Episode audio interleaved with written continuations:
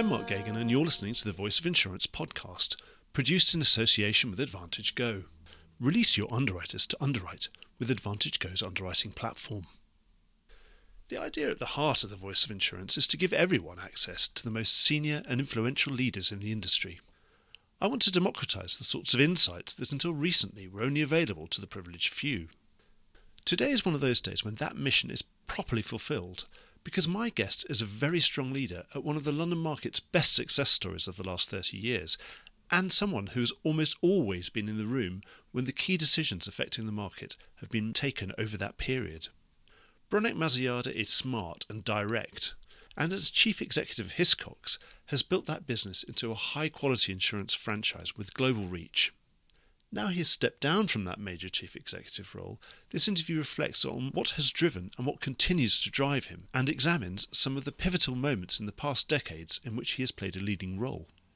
But we don't dwell on the past for long, and using his position as chair of London Market Electronic Placing Platform PPL, we focus on his vision for a digitally native global market, the challenges of market modernisation, and the skills that the top underwriters of the future will need. We also get a feel for what sort of roles might appeal to one of the London market's stars in the future. But more importantly, by listening in today, you'll get a great feel for what sort of person and what kind of leader Bronek is, and get the benefit of all his hard earned experience. Enjoy the podcast. Hi, I'm Rick J. Lindsay, Chairman and CEO of Claims Direct Access, otherwise known as CDA. We all read about the claims nightmares in the United States of America, social inflation, nuclear verdicts, and the sky is falling. Hardly a day goes by without the news of reserve strengthening at major carriers. However, it's not all bad news. In the United States of America, we have the best legal system in the world, which allows you to fight frivolous claims and litigation and come out on top. In this kind of environment, you must get smarter about how you handle your claims and who your partners are. You have to move fast and be robust. CDA has been handling claims for over 40 years nationwide and has a team of 46 claims professionals, including 12 highly skilled attorneys and litigators. We have handled cases for major Lloyd's syndicates since 1994, as well as US based major carriers, and have closed over 70,000 claims since 1994 nationwide. Not settling frivolous litigations is a must. CDA claim service means going the extra mile, handling claims quickly and vigorously with a proactive approach. Why not get in contact now to see how CDA can do the same amazing work for you and your partners that they do for me every day? Visit www.claimsdirectaccess.com today. Bronek, welcome to the Voice of Insurance. It's good to see you, Mark. You've had a glittering insurance career. Do you have any unfulfilled ambitions left in the sector? Yes, inevitably there are. The number one thing that I have a focus on is obviously PPL and making the London market go digital. This is the third time in my career I've been involved in trying to make the London market go digital. And this has been by far the most successful, but we're not there yet. PPL is trying to, will be launching its next gen platform this year. And clearly, my motivation is to work with the team, work with the market to get that delivered. And I think that's really a great ambition to have because it will make the market better. And I've always taken the view if you're running a business in the market, is that if the market gets better, the business that you are then working within can do even better than the market. And the great thing about going digital for me is that it opens up the world from London to the whole of the world. And the only thing that's going to hold you back is your own ingenuity and determination. So for me, success would be PPL Next Gen gets launched this year. There's great take up. And I'm sure that by the end of the year, PPL will have come up with a plan beyond Next Gen. And I'm sure that'll be pretty exciting. When, when was that first attempt? The first attempt was back in 1994. Was that EPS? EPS, exactly. I do remember, yes. I had just joined Hiscox then, and EPS had got going, and obviously we were very keen on that, and then that died a death. The second time was when I was deputy chairman of Lloyd's, and we had what started off as Project Blue Mountain, and then became Connect, and we spent the short end of 75 million pounds, and we had nothing to show for it. So this time, third time lucky, we are making great progress.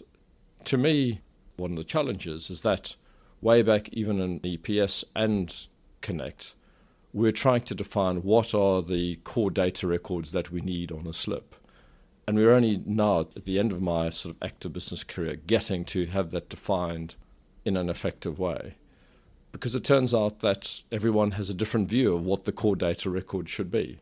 And that shows how hard it is. It's not like buying or selling a shares. You know, shares and Hiscox are defined. All that matters is how many and what price and what the settlement terms are. We all know how insurance wordings people play around with terms, dates, excess points, coverages. So it is a more complicated thing to do. So do you think we just underestimated how hard it was, or was there something else at play? I think the challenge is getting people to agree. Even on the core data record, the challenge is if we said what are the critical 50 data points we need to have, we'd probably end up with 100 because each of us have a different view on what's the most important are. Does that really matter though? Now that everything's digital, does it? It does so you can because 100 million if you want, don't? Yes, but if you want to have accuracy, people they need to mean the same things when they say premium. If you take a very simple thing, in Britain and Europe we do dates, day, month, year, and America they say month, day, year. Absolutely. Okay, think of the problems that can cause. 10th, 6th, 2022, is that that's the 10th of June or the 6th of October? These things do matter, and getting that precision at the micro level is a real challenge. So I think, I mean, I'm not doing any of the hard work, other people are doing it, but just overseeing that process and then trying to deliver that electronically is to me a job worth doing you say you're not doing the hard work, but is the hard work really the cultural side of it, the banging the heads together? And you said at the beginning, the great thing about digital is that it connects you to, you know, you could be directly talking to a retail broker in Chile or something, for yeah. example. Fantastic. Sure.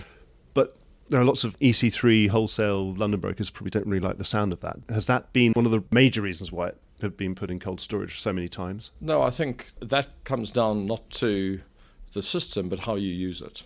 There are EC3 wholesalers there's also EC3 MGAs who are dealing around the world today. If you take CFC, they're an EC3 MGA dealing with brokers all over the world, and everyone regards that as okay. Why is it just that managing agents, when a managing agent does that, all the wholesale brokers come and say, no, no, you can't do that. You've got to stay at the box at Lloyd's. That's part of the technology creates opportunity it's up to individual firms to decide how they use that technology to address which opportunity. So, do you think anyone should be able to get a PPL license if they want to? Obviously, as long as they're a qualified insurance broker. Yeah, that's the way it works today. Anyone who is either a member of LIBA, the IUA, or the LMA is eligible to become a participant on PPL. Then, should it be anyone who is a, a recognised insurance practitioner anywhere in the world? Yes, we do have some brokers who've come to us to said, "Can we?" Become members of PPL, and we've had discussions, and we're absolutely open for that. Yeah.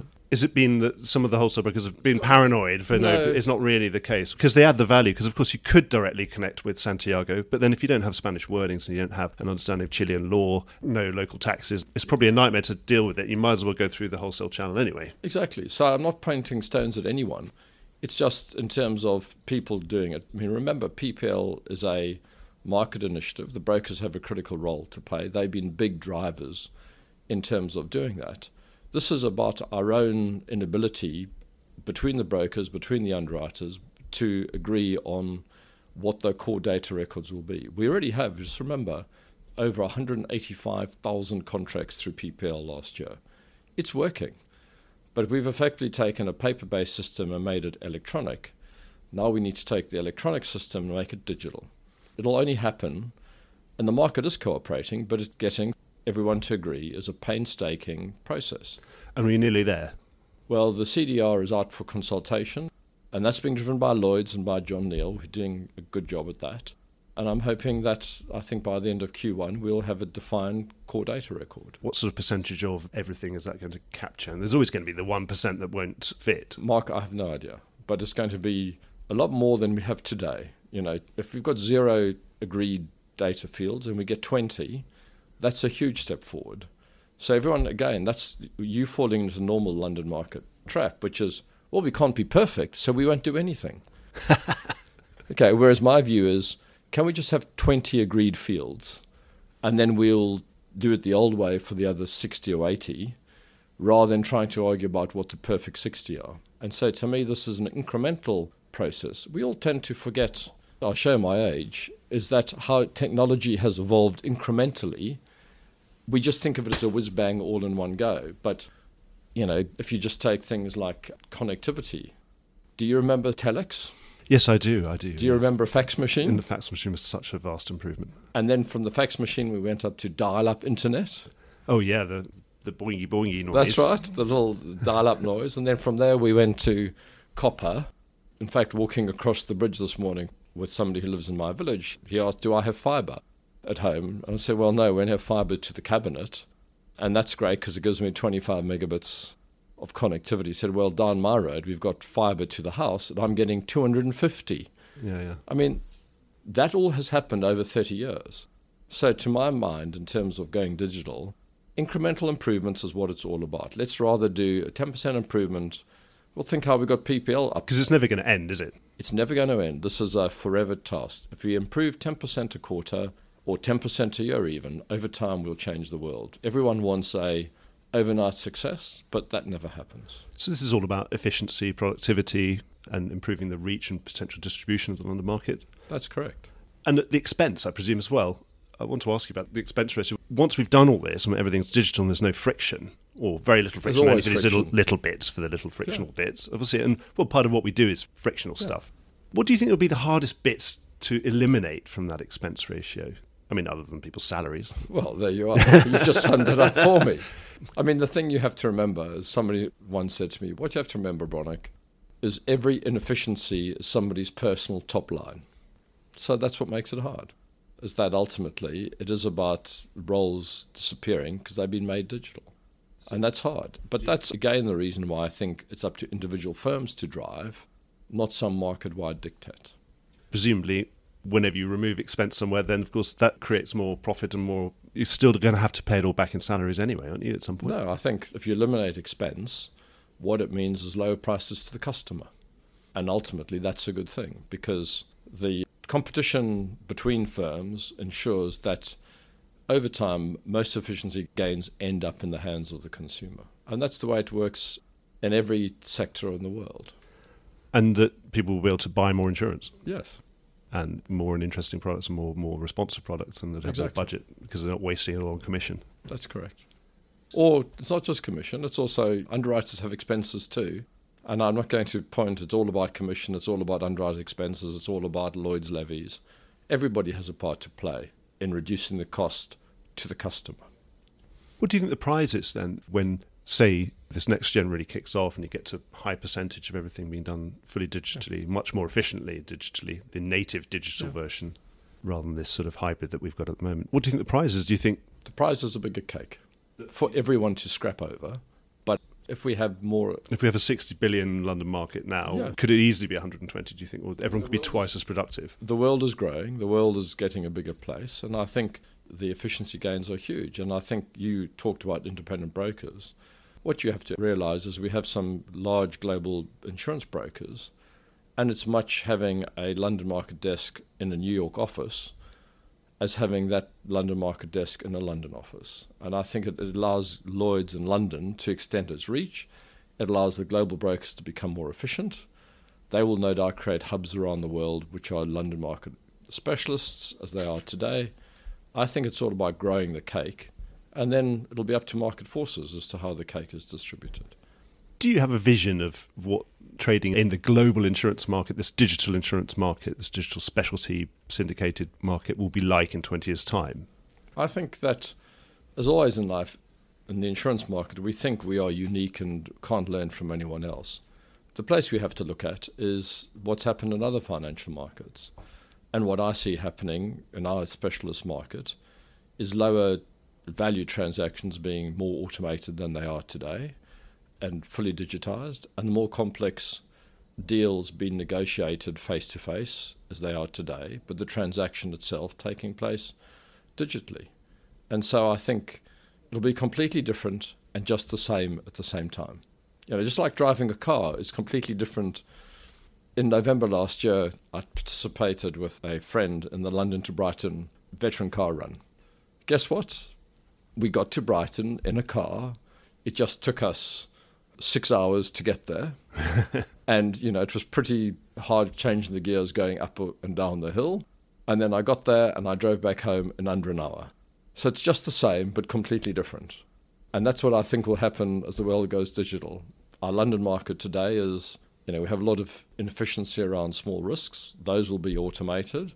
But the complex things will still happen face to face because they may happen virtually on Zoom and Teams and all these other devices, but they will not happen automatically because you don't negotiate with a computer. But the data is pretty defined. And you sort of Darwinian about it. You don't have a set vision that you're aiming towards. You can let the market decide what it wants to do and how to do it. The market is way more sensible in aggregate than any person individually. And if I look back at my time at Hiscox, we were trying to figure out where are the forces in the industry forcing us to go, far more than trying to define what those forces should be. I'll give an example. We at Hiscox, one of the things the London market has done is develop a flood product which competes with the National Flood Insurance Program. Why were we able to do that? Because Congress changed the rules. That had nothing to do with anyone in London. What has been different, and again comes down to technology, is the creation of automated rating systems with huge amounts of data controlled out of London, communicating via APIs to cover holders' offices in America with real time quoting. So, you know, somebody in an office in Louisiana gets a quote, it's priced in London instantaneously, goes back to them, and they have a bindable quote. And somebody in London, there's not a person doing the quote, there's an algorithm, but there's somebody maintaining the algorithm. And then there's somebody worrying about the aggregates by zone. And guess what? When the river stops flooding, we stop quoting. So there's all sorts of control and data benefits. And that's growing the London pie. We still do that, in fact, even though the transaction, the individual transactions are done automatically and digitally. We still have a wholesale broker in that chain who's helped structure the deal we put together. So we're separating the intellectual part, structuring the deal, from the operational part, which is doing $500 quotes. And that's a pretty big and fast growing business. And that's what I vision of the future, which is people seem Does that mean that the underwriter of the future is going to be slightly more different? Do you sort of think of this sort of Blofeld character stroking a cat and tweaking little, tweaking dials and dialing up price in Louisiana and then dialing it down in Mississippi because of aggregation questions or whatever? But we're doing that already you know, because effectively we're all managing aggregates by zone for wind and flood and quake today. Again, that's why I say it's exactly the same, but it's just done in a different way. When I joined Hiscox, I remember in terms of risk information, you were lucky if you got told which county property exposure was. Then you got asked, well, how much of it is within, you know, a mile of the coast? And the broker would Cresta say... zones. You know, they would say, well, 10 or 15%. Nowadays, somebody said to me, you can see how many tacks are on per square foot on the roof. There's almost an explosion of data, but the basic thing of managing aggregates is the same. And so that's how I see digital as allowing the market participants to reshape the way they interact. But the core capability of intellectual capital, risk management, pricing will be the same core skills you need today. So it's going to be the same but different. You've hired and managed loads of really, really, really good underwriters who have put yeah. Hiscox in top quartile year in year out, made lots of money for you. Not every year, not okay. every year. Be, that's also over in the time. nature of the game. But say above average yeah. performance, uh, yeah. well above average performance over a very long period. So there's going to be something evergreen about these underwriters. They're still going to have to be thinking the same way in the future, even though they might be doing it in a slightly different way.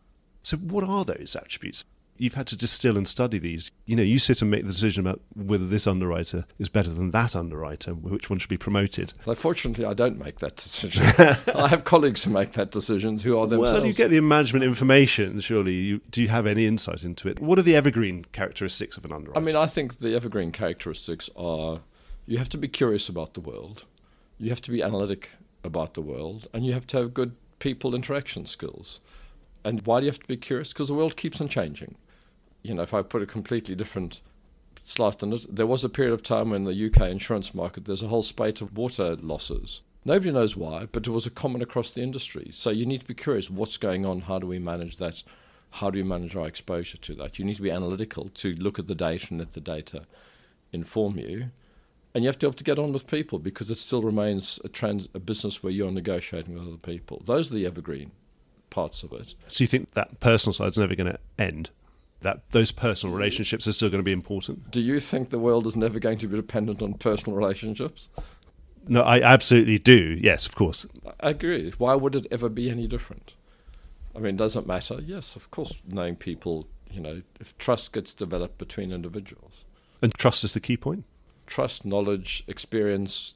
It comes down to how do you have a good relationship, a trusted relationship with, with someone. Do you think there'll be any skills that people don't have now that they will need? Yes, tons and tons of technical skills. I mean, how do you use an API? How do you develop an API? The tools you use to analyze data. Those technical skills are changing, developing all the time. I learned programming languages 30, 40 years ago when I was at university. They're completely different now. They're much easier to use, so you've got to keep on, your technical skills have to keep on being reinventing them and staying current.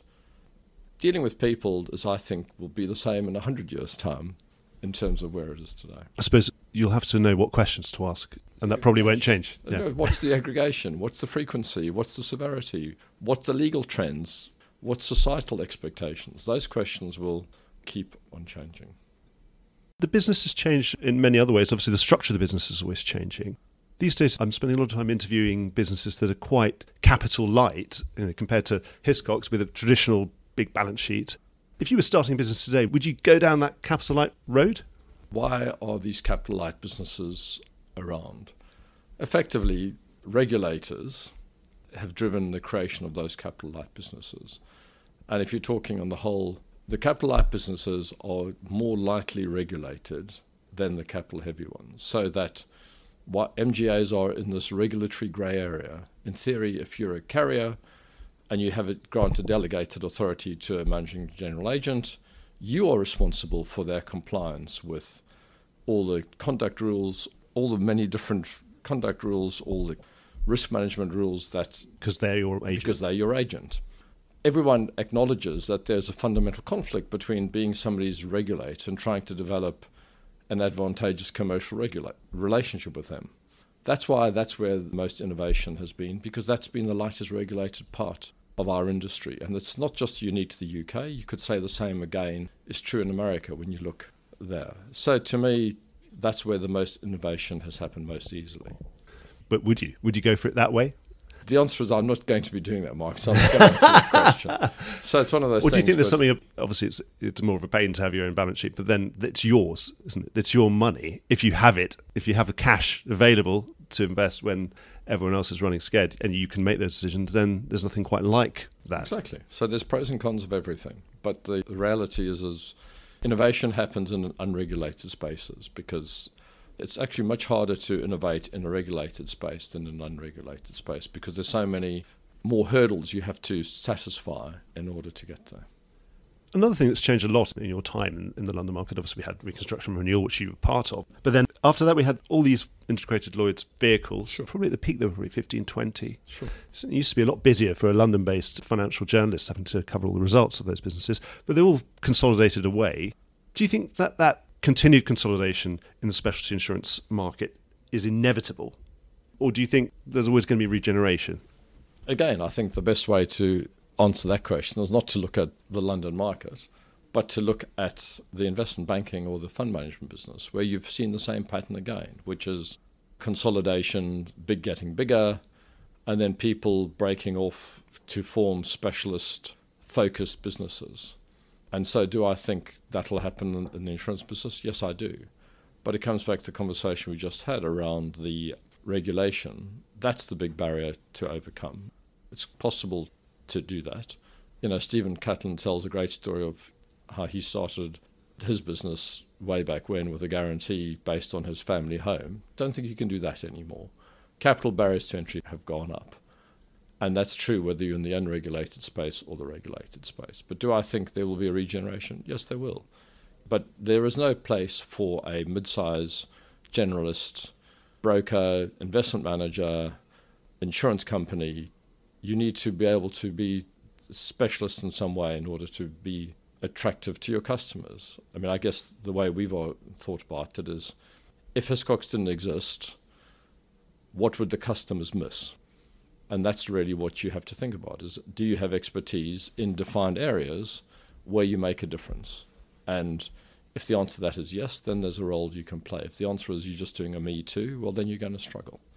Probably had even bigger consolidation on the distribution side You of have, our yes. And obviously, we've had the failure of the Aon Willis merger. Do you think that signifies a high watermark? Do you think we've probably got as bad as far as we can get, or do you think they'll find another way of consolidating? I don't know the answer to that question. It was always clear from the outside looking in on the Aon Willis that there were areas where the market dominance was such that they would never be allowed to consolidate. Reinsurance was clearly in our market an obvious area. Another area which people is also in the pension advisory business, which had been subject to a monopolies investigation even prior to JLT being bought by um, Marsh and bringing that together with Mercer. So that sort of shows you that maybe if those had been dealt with right in the beginning, that merger might have gone ahead. So, you know, I'm not an investment banker, and so you could see ways of doing it. But do I think within that there would be regeneration? Yes, it seems to me that that's inevitability. We were mentioning before about trust, and we've had COVID's been a massive issue for the insurance industry. but It's been an issue for all sectors Sure. of the economy and Mhm. government. Do you think we've come out of this with our reputation and our public trust in us enhanced or diminished? I mean, I think there's clearly there are challenges around that, and having participated in the test case in order to provide clarity of the wordings, you know, that clearly was everyone would far prefer the industry said yes, it's covered no matter what, and the reality is you can't do that, and so I think it comes back to the one of the challenges in insurance is effectively it is a legal contract, and people by their nature don't read the details of the contract. And that's always a gap between what people think they should are covered for, what they expect to be covered for, and what they are covered for. And so I think yes, the industry's definitely been bruised, but I think what people underestimate is at the same time the industry has across the world has paid out billions and billions of dollars for people where they had covered claims. If you think about all the event cancellation business which had explicit coverage for pandemics, all of those got settled pretty rapidly without any qualms whatsoever. I guess if you went and asked Wimbledon, do they think that their insurance policy responded, they would probably say yes. You know, they've gone on record saying they got a pretty large insurance claim. So they would have one perspective. If you have some of the firms in the involved in the test case, they may say no. But on average, it hasn't been the best experience for the industry. Was it just too big to say, you know, ex gratia payments, that kind of thing? Because I think in the travel sector, there probably were quite a lot of ex gratia sort of payments.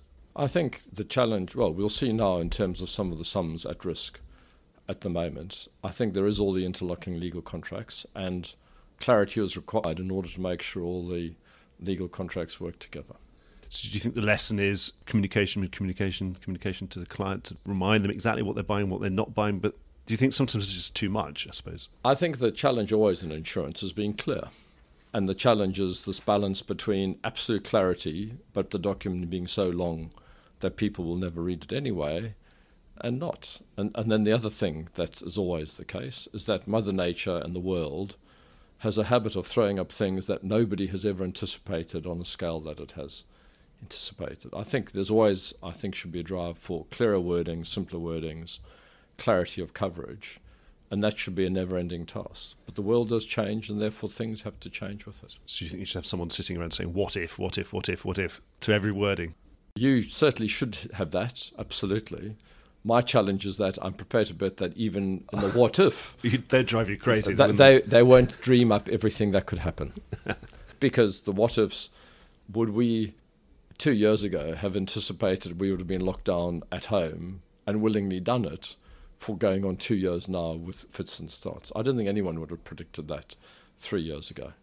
That's true. That was probably the biggest unknown Yeah. and the And biggest so- surprise. Yes, the unknown unknowns are always the hard things to do. We mentioned before your introduction to the London market was involvement in reconstruction renewal.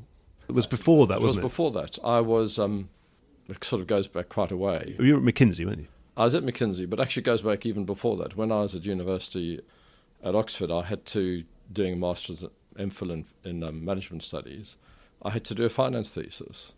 And at the time, my father was considering becoming a name at Lloyd's, and I came down from Oxford to meet him. And that was in 1985. And I ended up doing my thesis on participation in the Lloyd's insurance market as an investment. At the time, I remember interviewing people who said to me, No, what you have to understand is I know you come from South Africa, so you wouldn't understand. But, but participation in Lloyd's is something one does, it's not an investment. Anyway, I didn't see it quite like that. Anyway, my dad didn't become a name, which, given it was the late 80s, well, it was, was a good, call. A good call.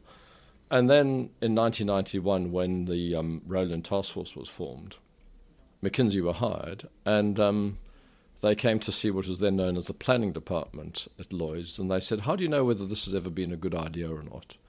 And the planning department at Lloyd's said, "Well." Martin Mitchell, who was running it then, said, um, Well, the last time we, we heard, the world expert in that worked for McKinsey in Sydney. And so I got asked if I'd advise the team from Sydney. Then I offered to come to London. And I worked on the Rowland Task Force. And through that, met Robert Hiscox and um, worked very closely with Robert. And then um, went away, as always, quite often with consulting projects. Not much happened in 1992 after the Rowland Task Force reported. In 1993, David Rowland became chairman, Robert Hiscox became one of the two deputy chairmen, and they invited McKinsey back to do what was the first Lloyd's business plan. And again, I was on that team. And um, at the end of that, Robert asked me, Can you teach or can you do? and effectively offered me the job of managing director of the Hiscox Group which effectively is the job that I then had for the next 28 years. The title changed, but you know, I always reported to the chairman. Robert was a great boss, and then when he retired, I then went to another Robert, Rob Childs, and he's been a great boss too. So, having been involved personally in all that reconstruction and renewal project and all the drama of that time, do you think there's often the thesis going around obviously the world has changed and London has changed, it's so much more international, and but then it was very UK centric, the capital was UK centric and these days it's global. It's all it's from everywhere and very less UK centric. People have said, well, if there's a similar crisis in the future, then people won't rally round in the same way because their interests won't be aligned in the same way. Do you share that view? I mean, I think the assumption in that question is that people's interests were aligned back in during R and R. People's interests were definitely not aligned during R and R. You had some individual names who had paid all their losses. You had other individual names who were suing their agents. There were court cases all over the world. It was a hugely fractious time, and the genius of David Rowland, Robert Hiscox, Ron Sandler, and others was to be able to bring all of those people together to the benefit of every, everyone. So, again, it's one of these things. Would it be very different if it happened again? Yes, of course it would be. But it would be the same. There would have to be leaders emerge who are able to bring all the disparate groups together and persuade them whatever course of action was for the common good. In exactly where we started off this conversation around going digital. Ultimately, there are, will be firms that will benefit from the digital move, there'll be those who won't. But ultimately, the challenge in getting change happen, which you know John Neal is trying to drive through, is getting all these groups together to work for something which is in the common good, in the belief that if the cake is bigger for everyone, everyone will have a chance to prosper and perhaps on that, it was still global then because it was still key. What you'd said about Hiscox about saying what would people miss if it wasn't there. That obviously it was very important that the New York insurance superintendent yeah. believed that Lloyd's was better to be there than not there because it seemed that, certainly having read some of the books, sure. that decision was really, really important because they could have said no and that would have been the end of it. Exactly. So these global relationships, coming back to another thing we talked about, is the importance of a people business those relationships matter. They mattered then, they mattered after 9 11.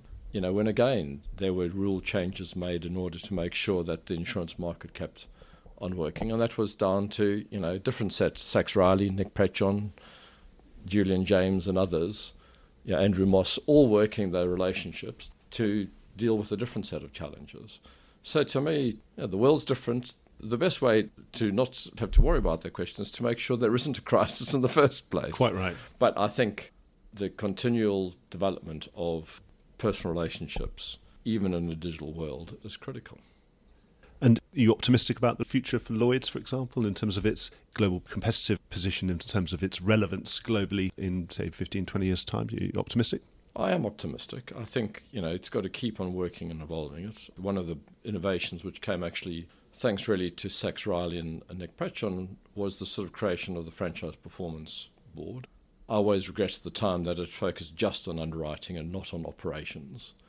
And in fact, the decision by Inga Beale and the Council to make the use of digital trading platforms mandatory was one of the few occasions when Lloyd's has actually stepped down and said, This is why you have to process something. It's quite ironic, really. We think we see ourselves as underwriters, but except in the London market and Lloyd's market, regulation of our underwriting activities by Lloyd's, but it's taken another 20 years to get to the same position on operations, which you would have thought was actually everyone should be doing things the same way. And so I do think I am optimistic, but I think the evolution is important. I think the as you allude to it, the changing nature of the investors in Lloyd's needs to be managed going forward. But again, the fact that investors from around the world have wanted to invest in London and the Lloyd's market tells you that they regard it as really central to the global insurance industry. So I am very much a half glass full person about the sort of internationalization of ownership. It tells you that it matters. And people not just in London think it matters because they're selling out big checks to invest in London. Bronek, what keeps you motivated? Is it do you just enjoy the job or the challenge of keeping on top? No, I think the I always have looked at things where you can have a positive impact. And the challenge of having that positive impact. When Robert Hiscox hired me, he said, um, you know, before I retire, I want Hiscox to be top 10 in the UK, and before I die, the top 10 in the world. At the time, I laughed at him, but we achieved that the top 10 in the UK before Robert retired as chairman. And so I do think that having a positive impact and making a difference is what motivates me. Like most people in insurance, I didn't set out to be in insurance, but having got involved in it, it is provide a fantastic social good. And then the challenge of building a good business is one that never ends.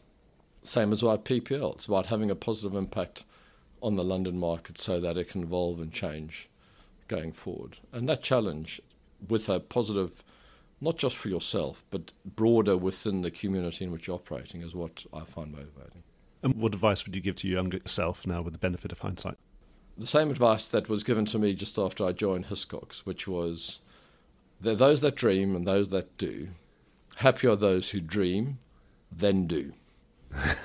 and, you know, that's the best I can say in terms of specifics, well, that's always changing. But this combination of dreaming or ambition but execution is, I think, probably in everything.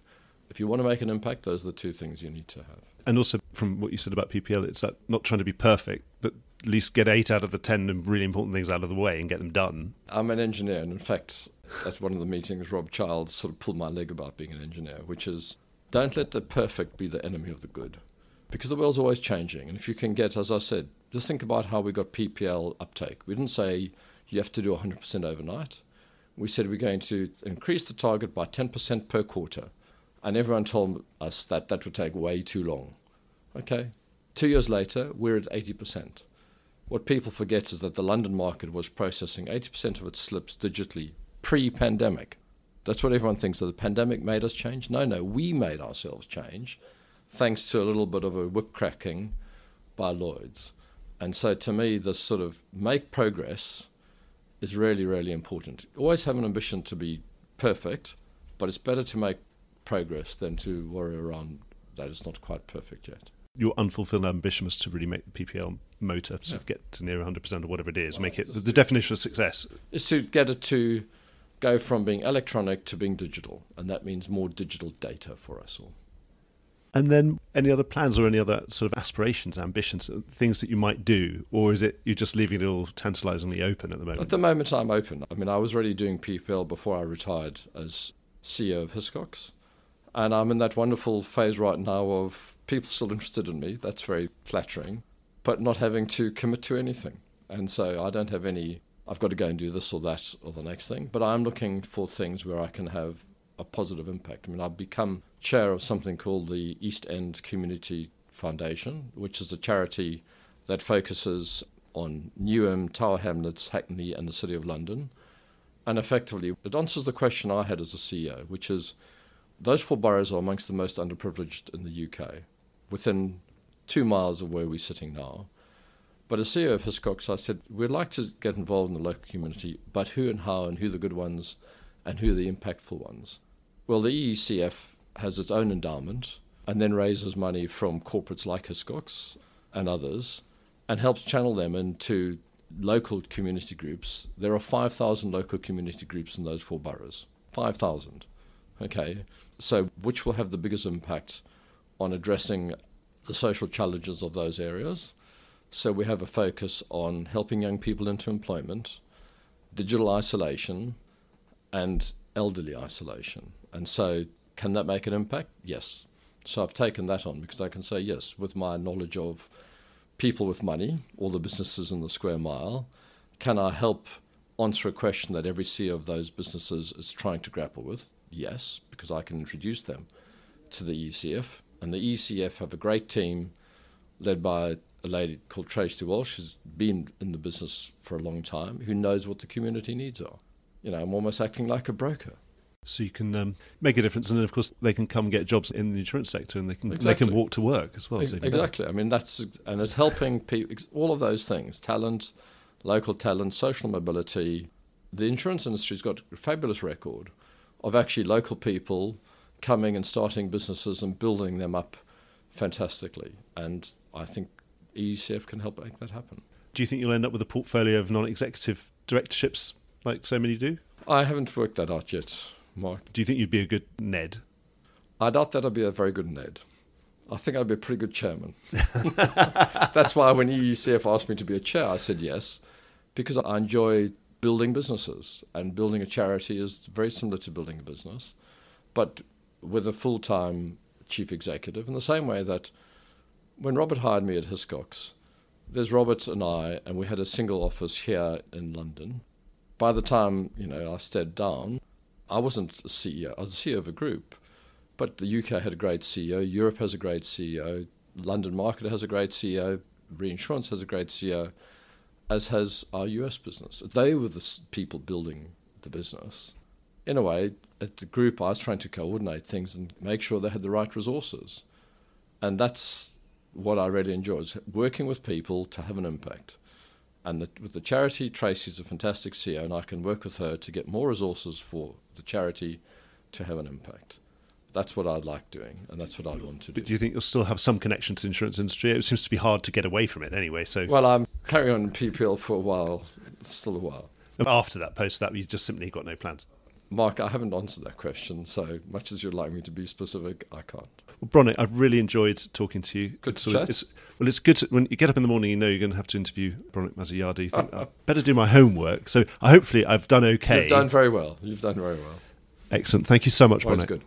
Well, I hope you enjoyed today's episode. If you did, don't forget to subscribe or leave a like or a review or recommendation on whatever podcast platform you used to access this program. These really help get the word out. Before we go, just a quick reminder that advertising slots are available here and in other places in the Voice of Insurance podcasts. Podcasting is the fastest growing medium and attracts a high quality audience of key decision makers. It's also an intimate medium where you, the listener, are right in the room with me and the interview subjects. Needless to say, that means it's a great way of getting your message out directly to an audience because you know you've got their full attention. It's also very cost effective. So get in touch with Mark at thevoiceofinsurance.com to find out how you could be speaking directly to the industry. The Voice of Insurance is produced in association with Advantage Go, enabling an enterprise view of exposure. Voice of Insurance is produced by me, Mark Geoghegan. Music was written by Anna Geoghegan and produced by Carlos Geoghegan. Check out more podcasts and written comment pieces at www.thevoiceofinsurance.com.